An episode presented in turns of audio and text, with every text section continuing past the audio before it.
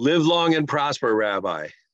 And thank you very much for jo- joining us again. Um, uh, I, I look at the Star Trek background, uh, which we have used a couple times already, but it reminds me of, and this is something we discussed off camera. Now I really sound like we're professionals. Uh, about the start of the new T V season and how I used to look forward to the start of Star Trek in September. And now there is no new T V season per se. There's a fall, and there are so many shows that start and come and go over the course of the year that there's no one big rolling back of the curtain. We lose that anticipation of, oh, it's September, the new T V shows are out, let's go see. And what what is that? A, is that a good thing? Is it a bad thing? Do you think we've lost something? As I've talked before, in and of themselves, most things aren't good or bad things. We have to wait and see the outcome, and we have to weigh the benefit burden and see what they do to us. And I think the trend, what you're pointing out, is not healthy, it's not good. We are inundated, not just twenty-four seven, but with thousands of channels. And by channels, I don't mean just video or just audio. We're over Over, over, all over the, inundated, over inundated. And the, one is it becomes a distraction. Before I can do anything, I have to check. I have to look at all these different places. Then by the time I'm done, I either don't have the energy, or I've lost my creativity, or I'm tired and I need to take a nap. The other is we become desensitized. We see the same image on every single channel over and over and over. And the importance of the event is lost. Really, you become desensitized because it's, it's too much to see the same, to hear the same news over and over again. And it requires a lot of self-discipline, which a lot of us don't have, to shut it off, to turn on something else.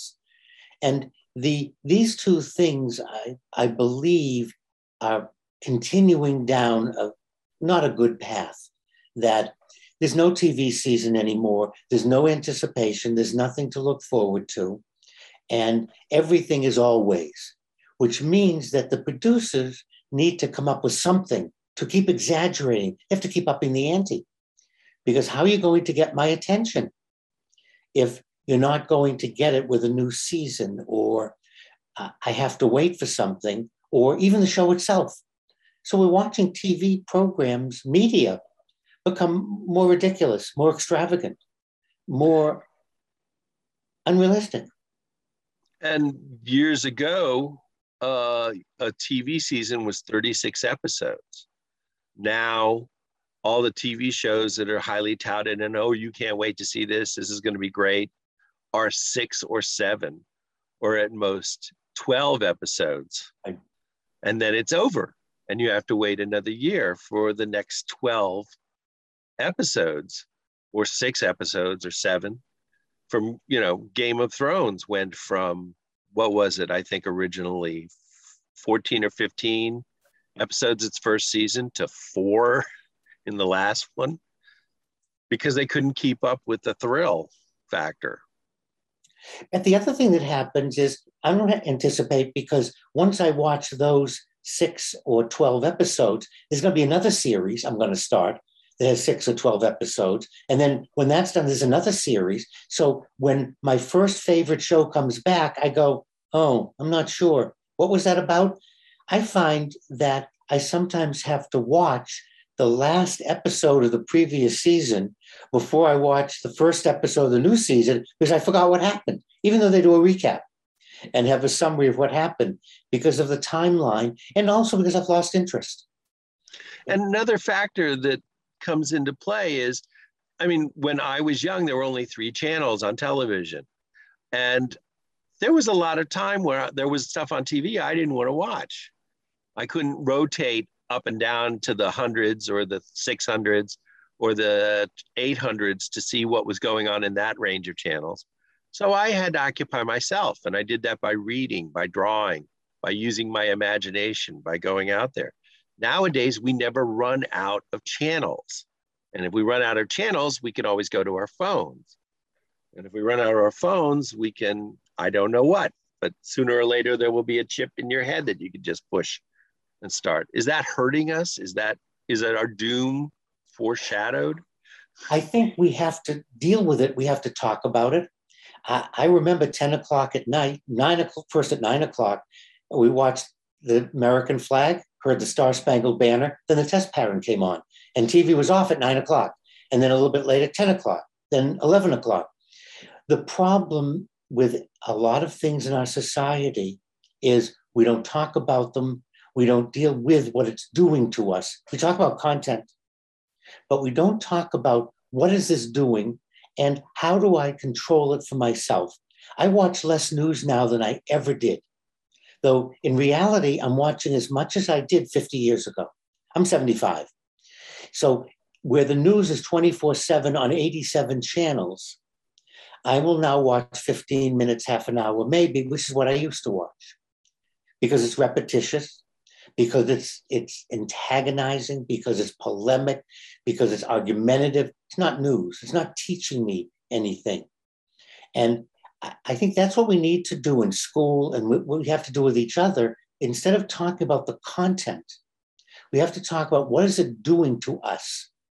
We have more shootings this week. We have more shootings every week when we don't seem to do anything about it. And I think part of it is we're becoming desensitized. Oh, I think when I turn on the T V and who got shot, I wonder how many kids in school got killed. Rather than being appalled or upset, we've become desensitized to it. One is because it's happening. The other is because we're inundated with the same footage, with the same interviews of what happened. And it would be a better service to say, what does this do to me? And how can we stop it or prevent it?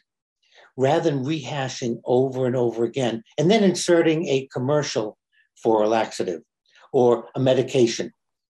Uh, it, it just creates this I don't care attitude to something that's extremely important. To answer your question, this, none of this is good or bad. It's our response to it isn't good. That we are not dealing with how this affects me, my children, grandchildren, and then how do we correct it? Because there are, there are problems. And the beginning of solving a problem is admitting we have a problem.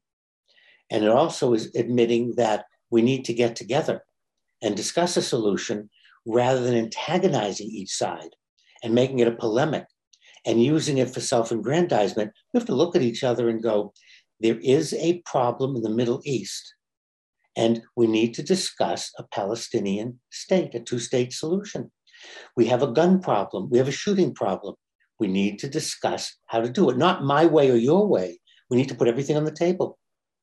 But I think all the media, all the channels, all the everything does the two things. It desensitizes us to it, and then we change the channel because we get overwhelmed and we want a distraction of another kind.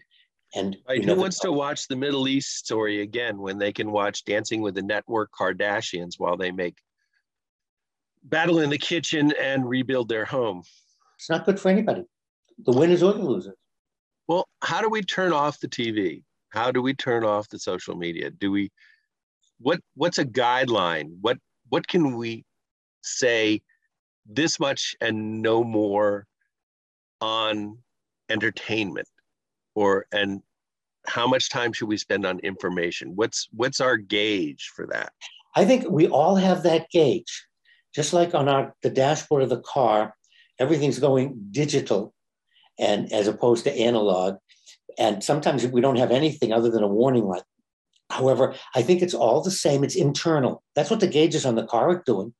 When you get a light coming on or a message, it's, and now the new Teslas will actually see what's wrong and order the parts to fix it. So it's being totally taken care of internally. I think that should be our model. What is it doing to me? Am I ignoring having a good time? Am I ignoring my family and wife? Am I sitting, staring? Am I listening with headphones? I go for walks and I, I do recorded books. both from the library and from Audible. And I used to listen to a book. I just want to listen to the cars, the planes, the leaves, the birds. I'm going for a walk. I can listen anytime, it's recorded, but there are sounds I'm going to miss. And so we have to say, what is it doing to me?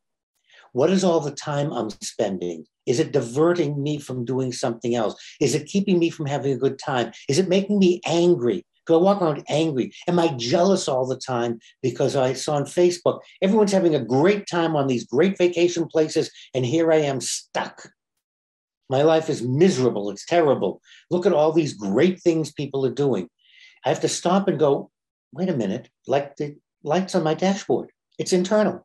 What is it doing to me? Not, there's no external criteria. I think that's a mistake, Joe, to look for something external. We have to stop and do an inventory. What does it do? How much time should I spend? And what should I spend it on? And if I do, what am I not spending time on? And which makes me happier or more satisfied? I'm not talking about for the moment of a, a thrill or an excitement, but what's creating peace, serenity? Well, one thing I know for sure, Rabbi, is that my gauge is never completely full when it comes to your wisdom. I always need a little bit more to keep me going. Thank you again so much. Well, Scotty, beam me up because I'm bored.